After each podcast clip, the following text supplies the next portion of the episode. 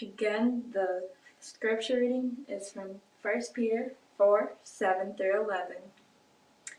says, The end of all things is at hand, therefore be self controlled and sober minded for the sake of your prayers. Above all, keep loving one another earnestly, since love covers a multitude of sins. Show hospitality to one another without grumbling. As each has received a gift, use it to serve one another as good stewards of God's varied grace. Whoever speaks as one who speaks oracles of God, whoever serves as one who serves by the strength that God supplies, in order that in everything God may be glorified through Jesus Christ. To him belong glory and dominion forever and ever. Amen. The word of the Lord. Well, good morning, Cornerstone. Uh, happy to be able to join you uh, today. And it's a little bit different format, but uh, very excited to, to be with you today and share share something that, that's been on my heart. Uh, but as we uh, as we start, let's let's open with a word of prayer. Father God, you are a good good God. We thank you uh, for for your sovereignty. We thank you for your consistency, Lord. We thank you that your love for us is steadfast, Lord. And we thank you that uh, we we have your word to turn to and to rely on, Lord.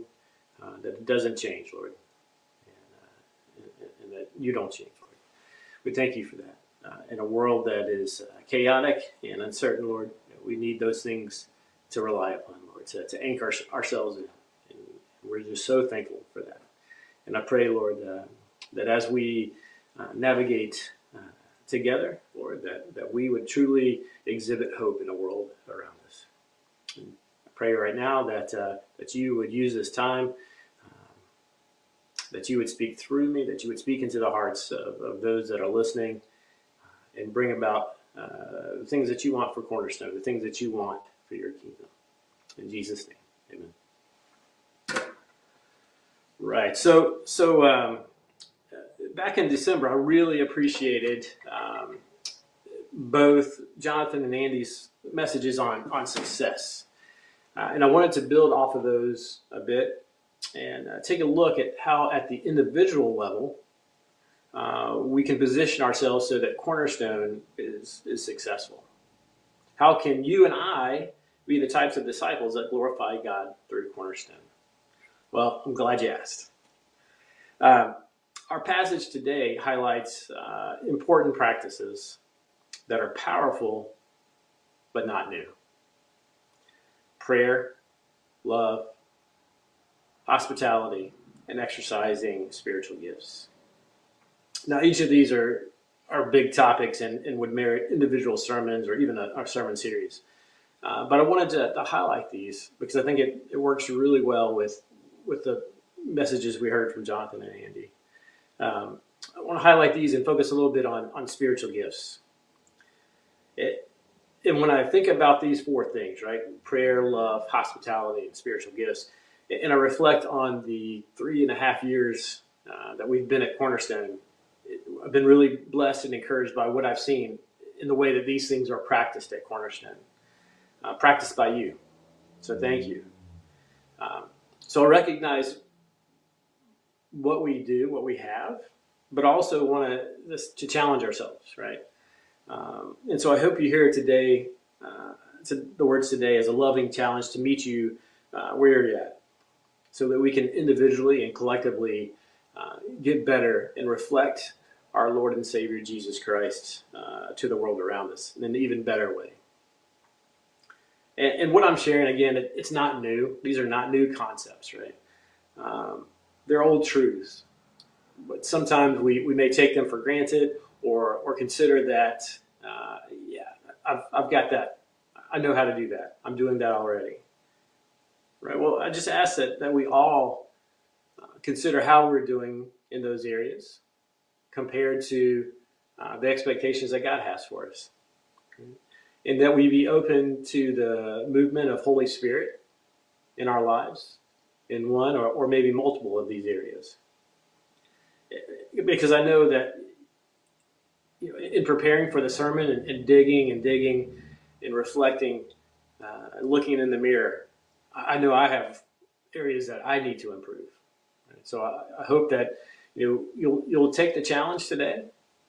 Uh, that you'll hear it lovingly, uh, in, in that you know, we can position ourselves to be successful for Cornerstone. So, starting in, uh, in our passage today in uh, First Peter um, chapter four, in verse seven, it reads, "The end of all things is near. Therefore, be alert and of sober mind, so that you may pray." So, Peter is calling uh, us to have a clear and focused prayer life. A clear and focused prayer life. I, I don't uh, want us to be distracted too much by the first part of the verse, the end of all things is near. Um, but I'll, touch on that briefly. So, so in multiple places throughout the New Testament, the writers talk about uh, Jesus' return being imminent. Okay, and the best way to, to understand that really is that in terms of the events of salvation history, Jesus' return is what happens next. Okay, so in, in terms of uh, the unfolding of God's story for creation, right? Uh, the fall of man, how he has chosen a people to, to represent him and to build a covenant with him. And, and how he has demonstrated through time that, that we as individuals are not capable of making things right with God, that we needed uh, someone to intermediate for us, someone to, to be a person uh, that could uh, go between us and God, and that He chose His Son Jesus uh, for that for that reason. Um, and so, as, as the story continues to unfold, Jesus comes, right? He walks where we walk. He experiences the things that we experience. God in the flesh comes down to experience what we experience. And then, uh, because of the gravity of the sin, of the wrongdoing of mankind from the beginning to the end, there's a tremendous price to be paid. There's a tremendous price to reconcile, and that's through the blood of Jesus Christ. And so Jesus paid a penalty for you and for me and for everyone that would come to him. And that was a, a difficult moment. But the story doesn't end there because Jesus did rise from the dead three days later. Jesus rose from the dead to give us hope that he could defeat death. And that by him defeating death, we can live in confidence knowing that the craziness around us, that our you know, 80 years here on earth, that's not the end of the story. That there's something so much better because we'll be reunited with Jesus Christ in heaven. Uh, and so as as the story unfolds, right, the church spread after Jesus' uh, rise from the dead. He empowered the disciples, empowered us with the Holy Spirit and now we wait for Jesus to return in judgment. In this time where we wait and we see the world uh, spinning deeper and deeper, right, we should have hope because we know, again, that this is not the end of the story. This is not the way things end. Things will be made right. We gives us so much hope. Right. So, so that's what that first part of the verse means. I, I spent a little more time there than I anticipated, but I think it's I think it's important. The end of all things is near, uh, and so as we are in this intermediate time, right, waiting for Jesus to return, uh, Peter here tells us um, that our prayers should be focused during this time. Why? Why do we need to be concerned about our prayers being focused? It's because that our enemy is distracting the church. Our enemy is distracting you and me from a faithful and committed, committed following of Jesus Christ. You know, if, if we're emotionally tossed back and forth by the news and the events around us, and Lord knows there's a tremendous amount going on uh, that, that should do that. Or if we try to, to dull the pain of the brokenness around us through too much drink or the balm of material goods, then we are distracted in our prayer life is not rooted and grounded in the reality and abundance of God. In Ephesians 6, when Paul is, uh, is talking about the armor of God, he tells us that our enemies aren't each other. Our enemies aren't someone of a different allegiance, aren't someone of a different opinion, aren't someone in a different part of the world. Our enemies are something altogether. Ephesians 6:11 starts, "Put on the full armor of God so that you can take your stand against the devil's schemes. For our struggle is not against flesh and blood, but against the rulers, against the authorities, against the powers of this dark world, and against the spiritual forces of evil in the heavenly realms." We have an enemy that is seeking to separate us from God. In talking of the armor of God, Paul concludes by saying, and pray in the Spirit on all occasions with all kinds of prayers and requests. With this in mind, be alert and always keep on praying for all the Lord's people. You see, I, think in the light of the battle that we face, I think our prayers for one another need to be more than for the infirmities we face, but for the battles we need to face to stay faithful. Now, I don't discourage praying for each other in sickness because oftentimes our sickness is part of that battle. But let's pray, let's pray with clarity and focus for one another to remain faithful. All right. Uh, verse 8. Verse 8 reads, Above all, love each other deeply, because love covers over a multitude of sins. Hmm. Love each other, Cornerstone. Above all. Because if we can't do that, if we can't love one another, then these other things won't matter. Chapter 13, uh, 1 Corinthians is a very famous passage uh, that's often used in, in weddings, in, in wedding ceremonies, because of its beautiful description of love. You've probably heard it if it wasn't even in your own uh, ceremony. I'll read a few of the verses for you. Uh, 1 Corinthians chapter 13 reads, Love is patient. Love is kind. It does not envy. It does not boast. It is not proud. It does not dishonor others. It is not self seeking. It is not easily angered. It keeps no records of wrong. Love does not delight in evil, but rejoices with the truth. It always protects, always trusts, always hopes, always perseveres. Really, really beautiful description.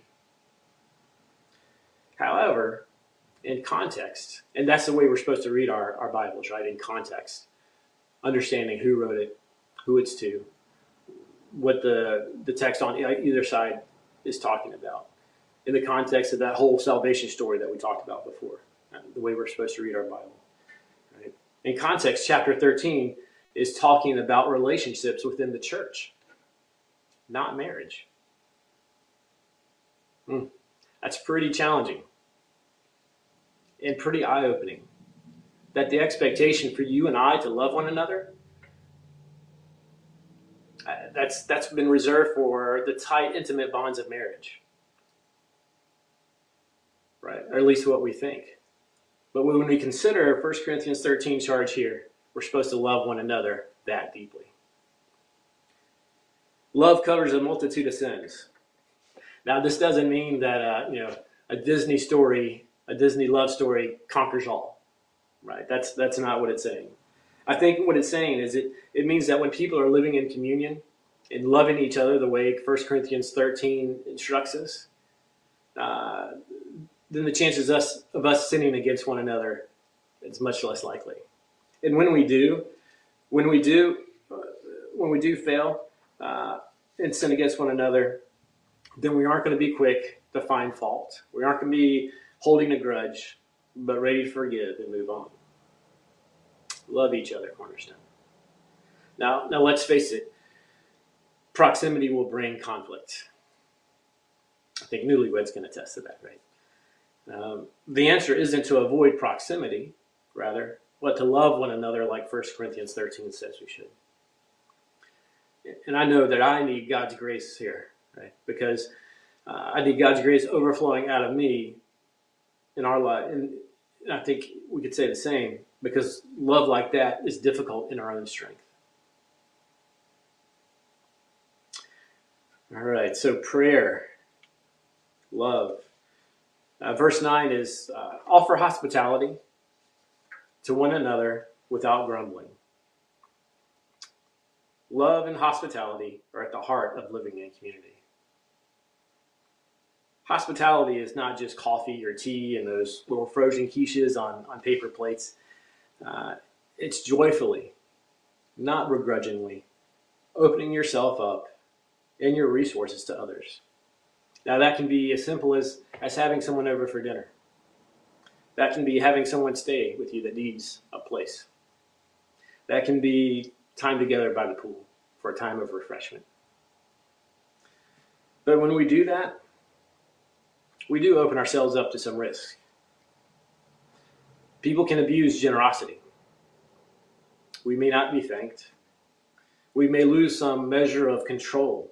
We may lose significant time or independence in a situation. But if we only show hospitality when it's low risk or beneficial to us, then we're not demonstrating the kind of love that Jesus calls us to. So let's forget Southern hospitality. Let's think about Christian hospitality. But a little interesting uh, side note here the word for hospitable, for hospitality here, uh, it can be broken down into two words friend and stranger. Right? So not only can hospitality enrich the community within the church, it can support the mission of the church in the world around us. All right. So now, uh, so we talked about prayer, we talked about love and hospitality. So next, spiritual gifts. Okay. So verses 10 through 11 read Each of you should use whatever gift you have received to serve others as faithful stewards of God's grace in its various forms. If anyone speaks, they should do so as one who speaks the very words of God. If anyone serves, they should do so with the strength God provides so that in all things God may be praised through Jesus Christ. To him be the glory and the power forever and ever. Amen. And I wanted to include uh, 1 Corinthians 12 7 here as well. Uh, 1 Corinthians 12 is, is one of those uh, seminal passages on spiritual gifts. And I just wanted to take this one verse for the moment. It says, Now to each one, the manifestation of the Spirit is given for the common good. So some good stuff uh, in these in both of these passages, but I want to uh, bring out two points first of all. So the context here is, is spiritual gifts. Right? So the manifestation of the Spirit, uh, the gift that, that Peter refers to, it's referring to the ways that Holy Spirit has empowered each believer. Each one of us has a spiritual gift. Students, if you're a believer in Jesus Christ, that's you too. I want to encourage you in that. You have a gift. Yes, you. You may not know what it is. It may be dusty from lack of use. It may be a little raw and uncomfortable because you're early in its use and development. But each believer in Jesus Christ has a spiritual gift. Now, this may be old news for, for many of you, and some may be asking, What's a spiritual gift? Can you find that on Amazon?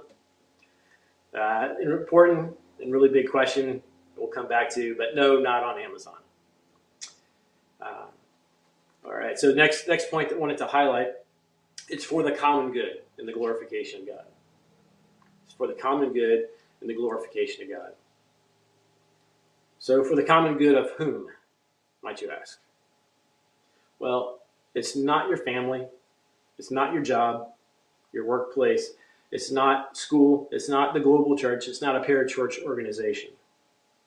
It's here. Well, not our house, but Cornerstone. it's the local church. You see, the, the New Testament letters, as we talked a little about this morning, uh, they weren't sent out as letters for personal devotion, right? So that the early believers could open their Bibles and read in the morning, right? That's that's not how these originated. But these letters were, were sent to individual churches and read aloud in the local church, whether that is specific to the audience of Corinth or Galatia or Ephesus, or the more general letter that letters that Peter would send to the, the churches scattered uh, over a broader region. Now, now, your gift may bear fruit in other places, which brings glory to God, and that's that's amazing. That's great. And I'm not suggesting to say don't do those things. Okay? But God's design for your gift is to first, firstly, be exercised in the local church for the benefit of the local church. And chances are, if you're listening, that's Cornerstone. You know, back in August, this notion of spiritual gifts and common good was really kind of just bouncing around and resounding in my head. And I, and I tried to articulate it to the elders, but it, just seemed incomplete. It, it seemed to just not be very cohesive at the moment. So this message has been percolating for quite a while. Fast forward to a few weeks ago. Jonathan preached a, a sermon on, on, on a successful, what is a successful mission? And Andy on what is a successful church? Right? And it kind of came together for me listening to those two sermons. And so over the Christmas break, I, I kind of started to put uh, pen to paper, so to speak, and, and, and this is where we are today. But what, I, what I'll propose for you is that God equips every church, even small ones, with everything they need to be successful. We don't need to look any further. That doesn't mean you don't have bigger ambitions or goals, but in terms of what we do, how we do it, we have everything we need right now. If you remember from Jonathan's sermon, the better way to uh, frame successful mission is faithful mission. Being faithful to what God has called you to. And not focusing on success, but being faithful and rather leaving those results up to God. Uh, and I think when, when we faithfully exercise the gifts, the spiritual gifts that He's given us collectively, in the context of Cornerstone, and leave the results to Him, I think that'll be pretty successful. Otherwise, we, we tend to be over focused on metrics like uh, the three B's, right? Bottoms, budget, and buildings. And from Andy's message, if we strip away all the churchy stuff, what's left? What's central to church? It's worship, mission, community, and commitment. So, again, my proposal to you today is that we have all the elements we need. God has equipped us with the spiritual gifts we need to do the work He wants us to do. We don't need more people. We don't need more staff. We don't need uh, more money in the bank. I do not believe that God uh, has things for us to do that He will not equip us to do or directly intervene and do Himself. And actually, the kind of cool thing is our spiritual gifts are, are God intervening because we don't have any supernatural capacity on our own. The question then is are we exercising those gifts? Are you exercising them within the context of Cornerstone? If so, thank you, thank you very much. If not, why not? If not, do you feel guilty yet? Because that's not, not my goal, right? That's not the intent at all. Because God doesn't want us to operate out of a sense of guilt. Because when we do, actually it becomes self-focused, right? And we're working to address the guilt. Right? So God doesn't want us working out of guilt. But it should be done out of a love of God and a love for one another. The love, the kind of love we spoke of earlier. It should be done out of a recognition of God's graciousness of giving us a gift in the first place, of calling us to Himself, of providing a means of salvation that we were lost and could not provide on our own. When you don't exercise your gifts, when I don't exercise the gifts God has given me, it's really inefficient and incomplete for the church and the kingdom. I don't have to tell you this, right? Some things just don't get done. Or they get done by someone who isn't gifted in that area. Or they're done by someone who is burning out because they're already carrying many other responsibilities. You and your gift matter. Matters to Cornerstone, matters to us as family. You have your gift for us and for the kingdom of God. Like Monica said, you can't play Uno by yourself. And if spiritual gifts are truly empowered by God, then when you are exercising those, there is a fulfillment and fruitfulness that is unparalleled. because nothing comes close to being close with God. All right. Now, I've had a chance to uh, travel to France a few times for work, and as part of uh, I worked for a French company, and, and, part of the training there was to take some French classes. But my French was never very strong, preschool level at best. Right. Um, some would say my English isn't very strong either, um, especially when I'm back home in South Carolina. But um, just wanted to share an experience there that I think it breaks down a little bit, but it's kind of a funny story, so bear with me. So the first time uh, I'm in France going to the grocery store, right? I go to the grocery store to pick up some things to have at the hotel room and anticipating bringing some some goodies back home? And so the first time I'm there, I'm walking through the grocery store and I've got one of those plastic baskets and I'm filling it up, filling it up, walking through the store, finding all kinds of great things. Um, and I go through the checkout line and I, and I pay, pay, pay the cashier. And as as I'm paying the cashier, I see you know plastic bags behind the uh, behind the behind the cashier. And so I pay and I'm kind of waiting because I'm sitting there seeing all the stuff I just bought is staying on the counter. And so I'm a little confused and uh, kind of look at the cashier and she looks at the next customer in line. And I, and I asked him kind of that broken preschool uh, French uh, for a couple of bags. And this lady, she told me I had to pay for them, which I thought was pretty outrageous to begin with. Um, but it was pretty clear I thought it was pretty clear. I didn't walk in with boxes. I didn't have bags hanging out of my pockets, right? I didn't have, I thought it was pretty clear that I didn't have a way to collect all those groceries and carry them out of the store. Right? I thought she knew what I needed. And so I asked her why, why she didn't offer me a bag, and she responded, You didn't ask. Again, she clearly had something that would have helped me. And she knew what I needed. Now, each of us has something Cornerstone needs. That's part of God's plan for us. That God's kingdom needs. And He's given those, He's given us those things, those gifts for the common good. Don't hold on to your plastic bags. Some may be uh, a little unclear. What, what are these spiritual gifts? And some may get uncomfortable when we start talking about spiritual gifts because it brings up topics like uh, that are controversial, like speaking in tongues and interpretations of tongues. But spiritual gifts are truly worth a deeper dive, and it's something I wish I had been exposed to earlier in my life. Um, there are several passages concerning spiritual gifts that we could point to. Uh, there are many resources. There are actually little evaluations and tests that you can you can take uh, and it kind of highlights what your spiritual gifts may be.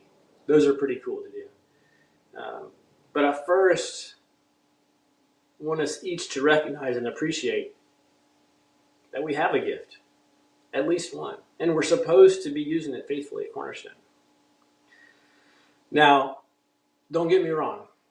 I don't have a sign up sheet that I'm going to post uh, to the website later. There's not going to be one hanging out in the foyer when we get back to church because that's that's not the intent. There are important things that need to be done around the church. There are needs that we have. But right now, I don't want you to jump to that. Right? I'd rather encourage us to take the time to consider again that God has gifted you. And then consider how you can serve within Cornerstone in the power of the gifting that He's given you. This is a take home test. But it's open book. You can phone a friend. You can ask for help. The elders would be more than happy to walk through this with you. Other mature believers in Christ would be happy to walk through this with you. there's not a simple formula that says, okay, I take this test, I've got this spiritual gift, this is how I should be serving at Cornerstone. It's not that simple. But actually, I think that is a good thing. Because that causes us to dig. That causes us to reflect. That causes us to pray. That causes us to know our scripture better. Causes us to draw close to God and to one another. It causes us to try and to mess up and to show grace and to try again. And I think through that process, we see some beautiful things happen. And I think that, again, when we exercise our gifts in a committed way towards worship, mission, community, then we'll be successful because we'll be faithful when we're exercising those. All right. I keep talking about spiritual gifts. What are spiritual gifts? Uh, there's one definition I think is, is helpful, and I, I found this uh, online by a dude named Chase Thompson, and I've, I've altered it, kindersized it a little bit. Um, it says spiritual gifts are various supernatural capabilities given by grace to Christians by the Holy Spirit to be used to build up others and point them to Jesus. I'll read that again.